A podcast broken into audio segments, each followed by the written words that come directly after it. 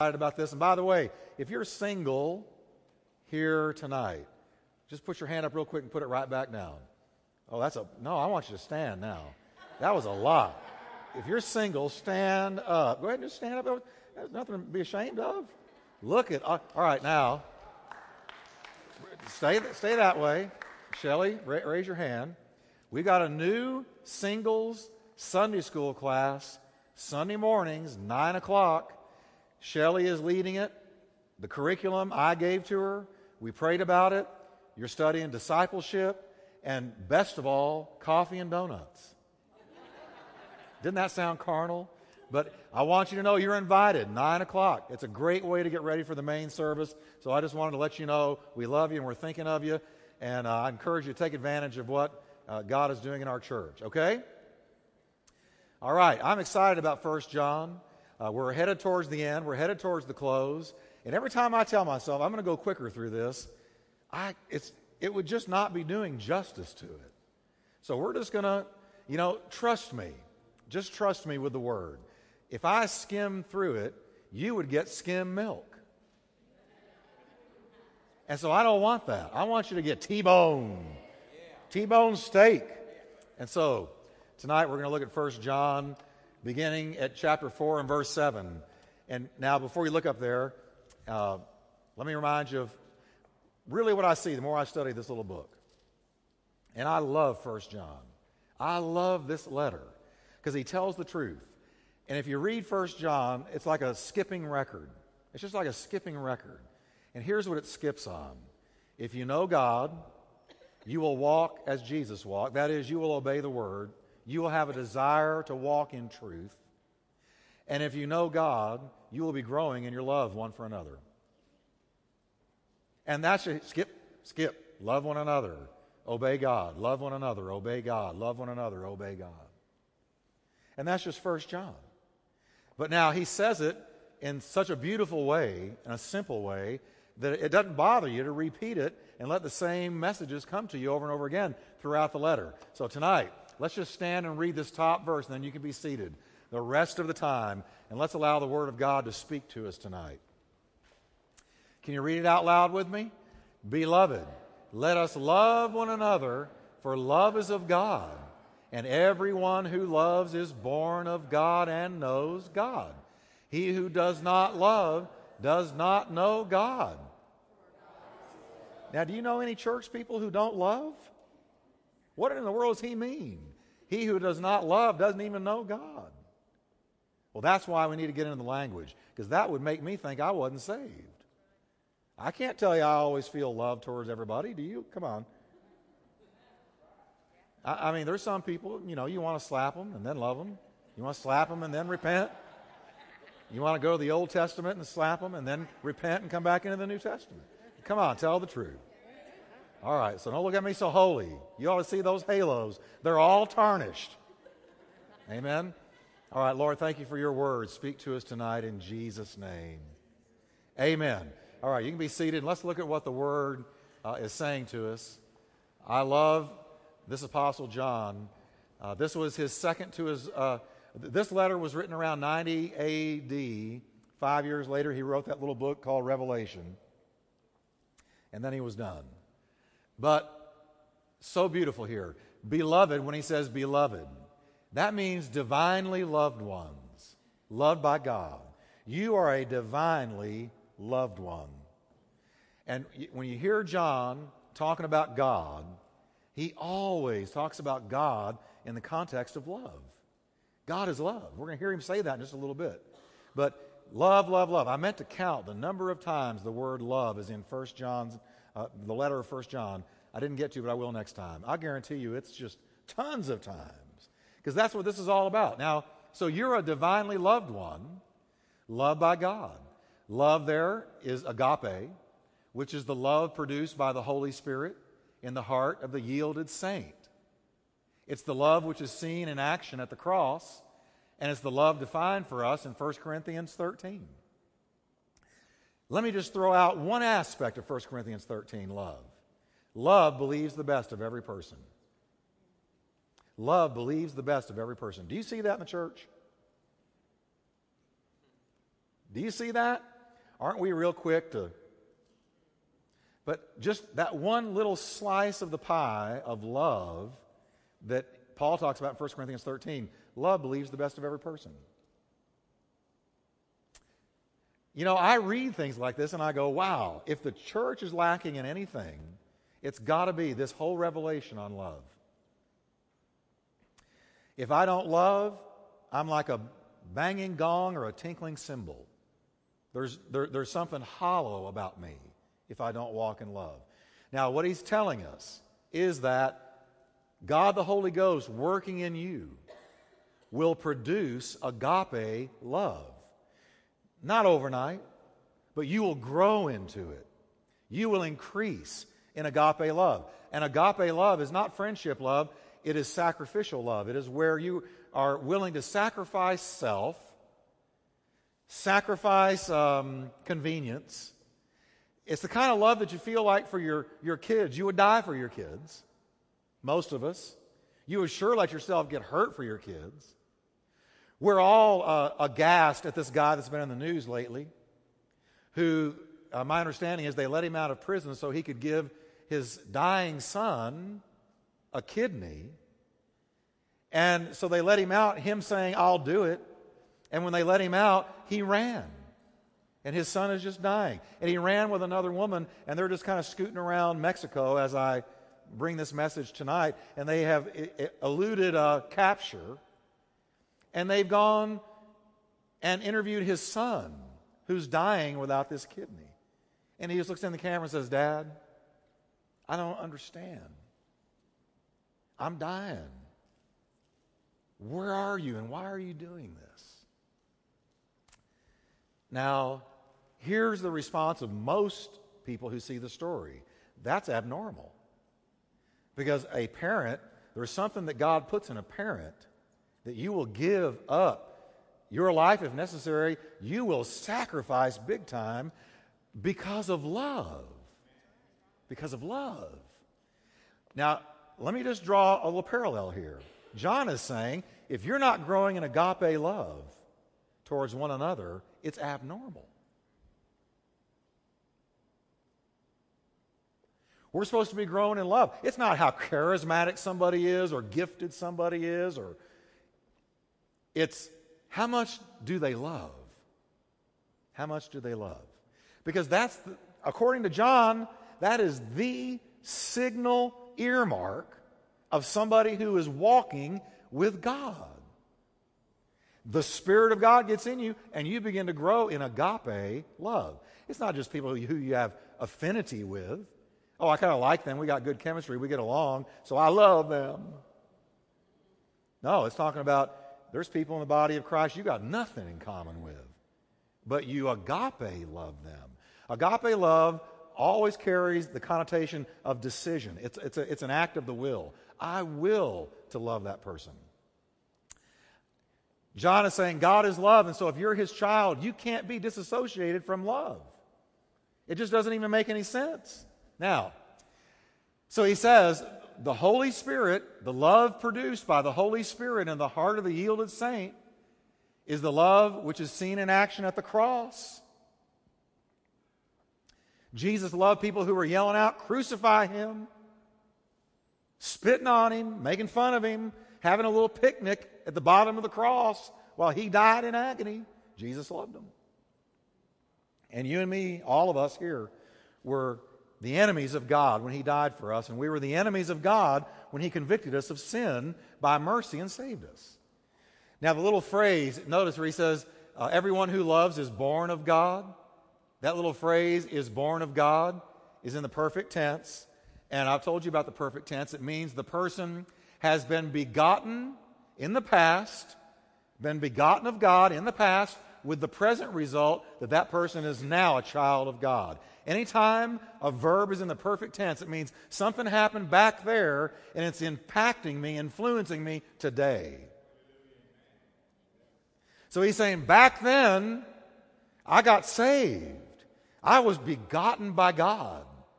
And as a result of being begotten years and years ago, I'm saved today. Amen. The new birth, I want you to say this with me. The new birth is a permanent thing. A child of God remains a child of God forever. I don't know how you get unborn.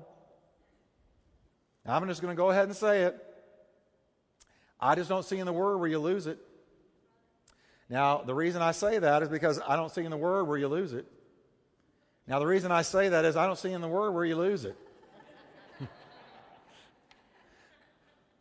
It, it because here's why that bothers me. If, if I can lose it and it's up to me to keep it, then it's not of grace, it's of my works. And the whole message of the cross and of salvation is by grace you're saved through faith, and that not of yourselves. Well, if I'm not saved of myself, how do I keep it of myself? Well, I've known people, Pastor Jeff, they walked with God and now they're out there. You know what? You don't know what's going on with them. They're probably living in hell. And you don't know how God's dealing with them. You don't know what He's saying to them. So you can chew the meat and spit out the bones. You can walk out here and say, well, you know, I usually like him, but he missed it tonight. well, that's all right. You know what? I'm not perfect. I, I may have missed it tonight, but I didn't miss it on this. I'm kidding. I'm kidding. I'm kidding. I'm kidding. You know, we all have our little leaning, but that's what I see in the Word. No man is able to pluck them out of my hands, not even you. Okay. So, especially when I look at verses like this and I look at the language, the language is clear. I got saved back then, I'm saved now. Now, when he says knows not God, let me go back up to the verse. He who does not love does not know God. Wow, John, that's one of those statements where he smiles at you and punches you in the gut with a velvet glove. God bless you, dear little children. If you don't love, you don't know God. I, that's strong stuff. Knows not God is in the verb tense, meaning he never knew. He never knew. Because it's aorist. And the aorist, A O R I S T, what that means is something happened back then and it's final. It's like a judge bringing that gavel down and saying, bloom, that's it, it's done. So if something is in the aorist tense in the past, it means something happened and that's it. And this is in the aorist tense, so that when he says, he says, um, does, uh, he who does not love does not know God. It's in the aorist tense. He never knew. Another translator says, did not get to know him by becoming born again. John is saying, if you don't have any love in your heart at all, I'm going to go ahead and say it, church. John is saying, if you don't have any love in your heart at all, you have never anywhere back there come to know him. Now, you say, that's pretty tough. Pastor Jeff. We don't like absolutes like that in an unabsolute generation. We don't like messing with absolute truths like that. But if I don't have any touch of the love of God in my heart, I've never known Him. So he's saying, let's flip the coin. If I have come into the contact with the living God, I'm going to have some love in my heart. Agape love. And it's going to grow. It's going to grow. Let me just ask you this. Those of you, I think everybody in here more than likely is born again. Since the day you were born again, can you look back and see now that you love more than you did when you first got saved? Sure. I mean, I know I do. I know I do. I know I love people more than I did. When I first, before I got saved, I was with a rough bunch. I would watch people get beat to a bloody pulp, and I would not bat an eye. Just cold hearted. Because when you're not born again and you've never come into the contact with the God who is love, who puts his spirit in your heart and births agape love in you, then all you got is a vacancy, a vacuum. Because your, your spirit is disattached from life. And I guarantee you, when you're in the flesh, you can do anything. And you can get so cold hearted, you have no feeling anymore.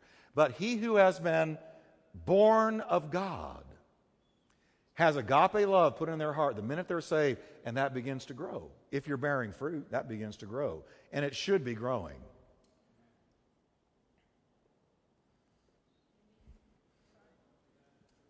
Just, just receive it. That's what John says. And who's talking through John? All scripture is given by inspiration of God so it's John, not John talking to it, it's the Spirit of God through John.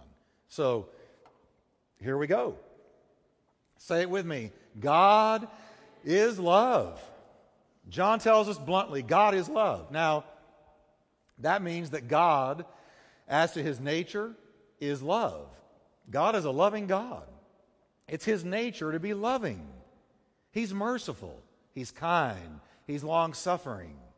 He's patient. He remembers that we are but dust. Not one thing that he does in our lives, through our lives, toward our lives, is apart from the motivation of love. God is love. His nature is to love. Why would anybody not want to come to a God of love? We have been permanently born of God through Christ Jesus, and as a result, the fruit of agape love should be manifesting and growing. It should be. It should be manifesting and growing. Agape love. You know, I was taking a walk. I've noticed I've gotten I've turned into a softy. I'll cry over a commercial. I'll cry over a Kleenex commercial or something. you know, and I was walking along and I saw this little toad that had been run over by a golf cart. I think it was Ron. No, I'm kidding. He had been run over by a, a, golf cart. This is really true now. And I'm not trying to sound like I'm, I'm some mushy, sympathetic, overly emotional person, but I looked at that little toad and, and he was barely able to move. And he was just trying to, to live. And my heart just, I mean, I just, I picked that little guy up. I carried him down to the creek. And I'm going to answer that cell phone and I'm going to say, hi. And I walked down to the creek and I set him right there around some water plants. And I put him where I, you know, if he was going to make it, he was going to make it here, and I left him. Three days in a row, I went and checked on him.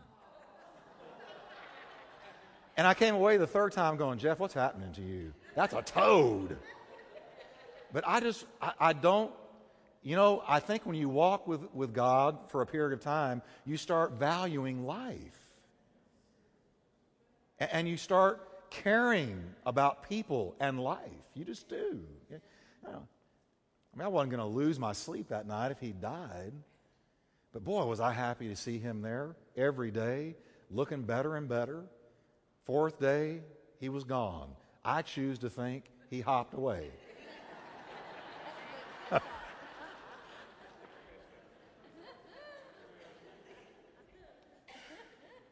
I just like seeing life because life comes from God. Life is from God. Well, I cannot. I mean, I know some of you guys are thinking, man, what a sissy. I go kill deer every year. You know what? I've never been a Bambi hunter. If I needed to eat it, I'd kill it. But since I don't need to eat it, I just want to see them live. Love me anyway, guys. Come on. Now, look here. Verse 9. Can we read it together? In this, the love of God was manifested toward us, that God has sent his only begotten Son into the world that we might live through him. Now, that word only begotten is so powerful, that phrase, only begotten. It's from a word meaning single of its kind or only. It's used of Christ, and it means the only Son of God or one who has no brethren, none like him. He is utterly unique. There's none like him. He's the only single begotten Son of God. There ain't another like him. I love that. And John wants us to know that. He's utterly unique. And then John said he's sent.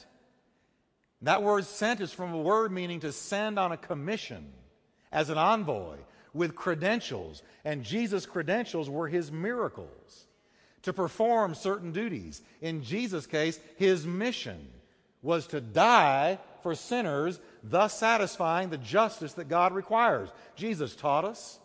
Jesus left us so many powerful teachings for life, but his primary reason for coming was to die. How would you like to be born to die? How would you like to know that you were born so that one day your life could be taken from you for the sake of others? Jesus was born to die for our sins. That's why Jesus came. He came to die for us. Muhammad didn't come to die for us. Buddha didn't come to die for us. No world religious leader, they're not even in his stratosphere. He's unique. There's only one. And never be another one. Doesn't need to be. Jesus came to die for our sins. Now let's look at, look, uh, look at that a little bit more closely. Sin had to be punished. Sin had to be punished. Justice had to be satisfied. On the cross, Jesus took the judgment for our sins on himself. God's need for justice was satisfied. The price was paid through his blood. Because, folks, when we sin, then we have a debt. We owe for it. Now, I'm going to give you a little illustration.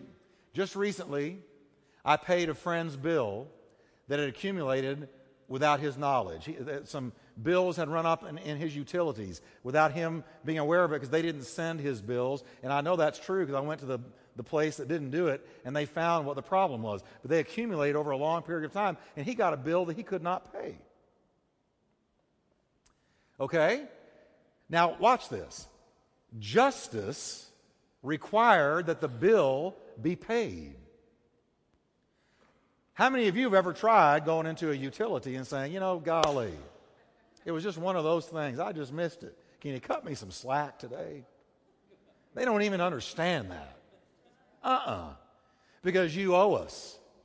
Justice has to be paid. Now, let me tell you something about the character of God God is love. But, folks, hear this now God is also holy. And when sin happens in his universe, justice has to be meted out. I mean, please get this now, because uh, sometimes we rest in, in, greasy grace and sloppy agape. And we say, well, you know, it doesn't matter what I do, God will just forgive me. No, no, because watch this now. Grace is free, but it wasn't cheap. Because sin has to be punished. Justice has to be satisfied. When sin happens in God's universe, no matter where it happens or who it happens through, it has to be paid. It's a bill, it's a debt. That's why the song says, He paid a debt he did not owe. I owed a debt I could not pay. I needed someone to wash my sins away. Now, so justice required that the bill be paid. He owed, and so did we. So did we. And we all had a sin debt that we couldn't have paid if we had lived to be a million. Now, watch carefully. Mercy came into play when he called me and asked for help. Here's what he said I owe. I don't have the money. Can you help me with this debt? Mercy moved me. Mercy moved me. But grace which is undeserved favor, came into play when I agreed to settle the debt and satisfy justice. I couldn't just, it wouldn't have done me any good to say to him, Boy, my heart goes out to you. Lord help you. Lord help him. I'm just praying for you over the phone. Oh, I sense the anointing. Did you feel that? Well, God bless you. See you. Now he'd say, What was that? Because there's something in us that says if somebody has mercy, then it will move them to action, and the action is, is grace. Now, watch this. Mercy moved God's heart for the human race. Here's John 3:16. For God so loved the world with a pitying love, mercy, that he did what? He gave. He went to the utility company, so to speak, and he paid the debt grace. He gave his unique son. Mercy moved his heart, but grace satisfied his need for justice. Don't ask me how it happened. I don't understand it. But this is what happened Jesus hanging on the cross between heaven and earth. When he said, My God, my God, why have you forsaken me? The Father had abandoned him for a brief moment. Because at that moment, he took our sins on his sinless body. And he took the wrath and the anger that God had to pour out on sin. He took it. The sacrifice lamb. That's why he was called Lamb. Behold, the Lamb of God. He took the wrath, the anger, the alienation from God. He took it on his body. And on Jesus' body, God poured out his wrath and was able to satisfy his need for justice.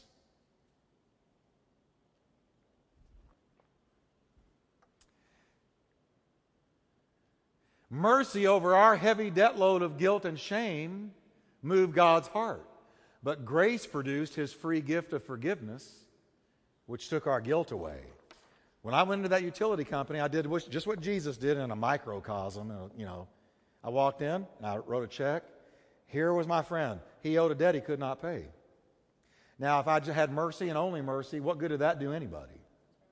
But because my mercy moved me, then grace kicked in, and I paid the debt that he could, could not pay, and a debt that I didn't owe.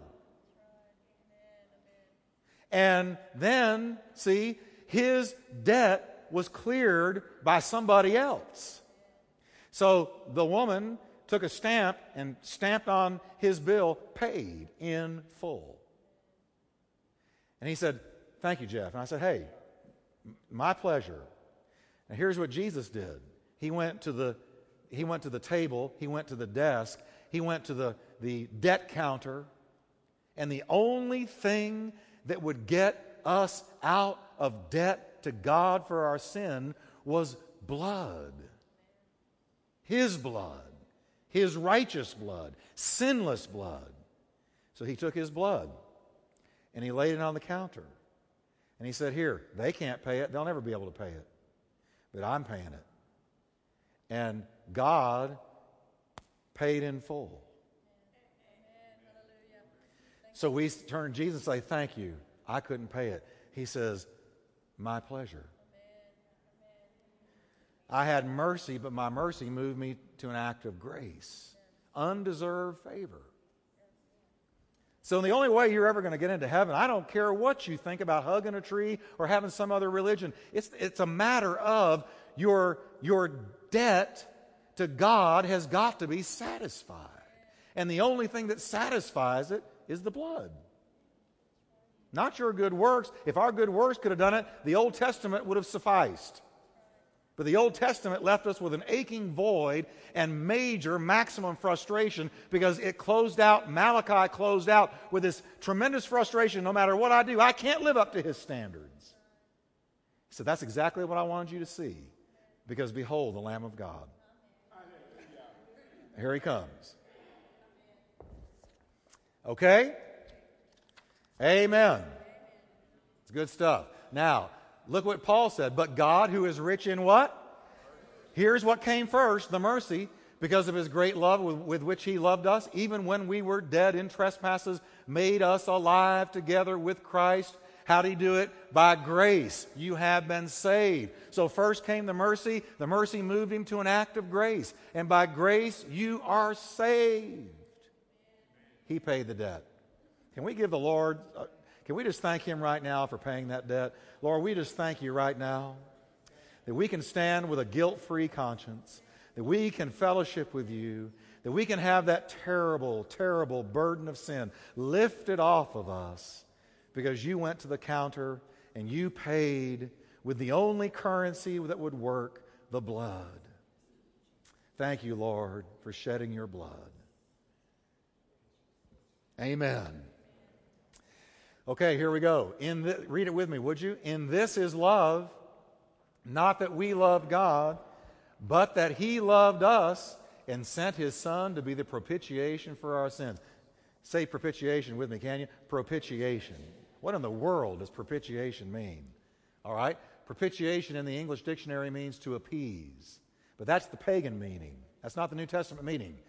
The pagan worshiper of false gods brought gifts to his God to appease the God's wrath and make him favorable towards him. We've all seen this happen in movies and junk, you know, some pagan religion, and there's drum beating going on and people jumping around in funny looking costumes and they bring something to some false god to try to appease his anger.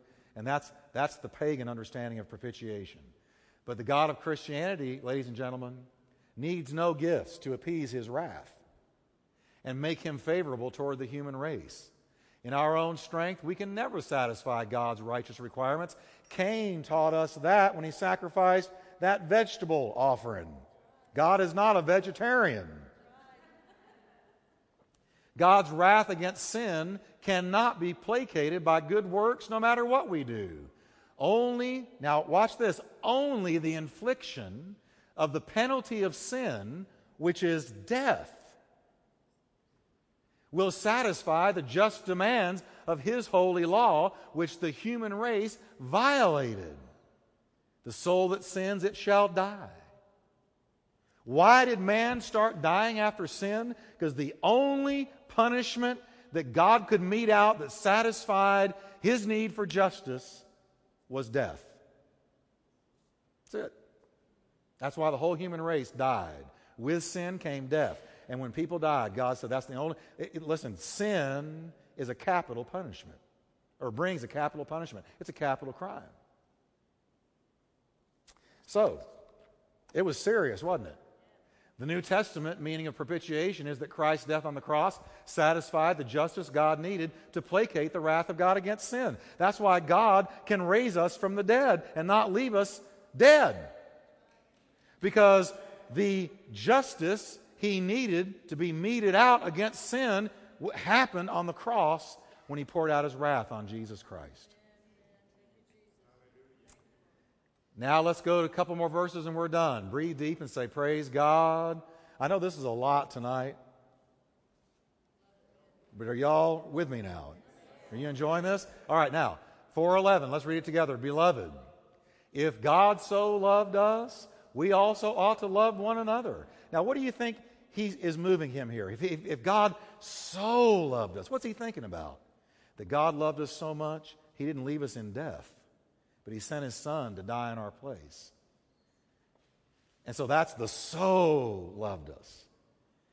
He's referring to the incredible, infinite love that was manifested on God's part when he sent his son to die on a cross of shame to pay the sin debt we could not pay. I guarantee you, the heart of the Father was pierced when sin was laid on the Son at the cross, and his holiness demanded or demanded that he abandon the Son I guarantee you that's why the earth reflected and manifested God's agony. Because at high noon, it was pitch dark. In the same manner, says John, the saints have a moral obligation to love one another constantly. Hmm? All right, verse 12. Can we read it together? No one has seen God at any time. Anybody in here seen God? Just want to be sure. If we love one another, God abides in us, and his love has been perfected in us. God here means deity in its essence. His character, essence, or nature is stressed. Nobody has seen God. If you did, you'd drop, you, you'd be dead. You'd die. Now, the word see is from a word meaning to behold or look upon or view attentively or to contemplate. Nobody has seen God and just sat there and stared at him. There's God. Mm-mm. Nobody has done that. Nobody. So he says, deity in its essence, nobody has ever yet beheld, and no one has the capacity to behold him. His love is perfected in us means that if we love one another, the love which God is in, is in his nature has accomplished its purpose in our lives by making us loving and self sacrificial in our characters. That's one of the ways we know that God has touched us. We know by His Spirit that dwells in us, and we know by the fact that we're growing in the love of God. So, you know, with all the hooting and hollering and jumping and tambourine banging and everything else that goes on in churches, here's how the real proof of the thing is known. If you're really walking with God, you're growing in love. You're growing in love. Can we stand together?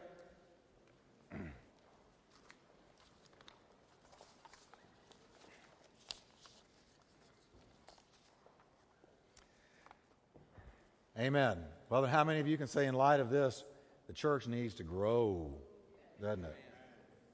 Father, we just thank you for the power of love. We thank you, Lord, that the evidence of God in our heart is that we are growing in love. And we thank you, Father, for touching us with the Spirit of God. We thank you that He dwells within us. We praise you for the evidence of that. Help our church to grow in love in Jesus' name. Amen. We'll see you Sunday for Steady in the Storm and a great worship time. God bless you. Have a good week.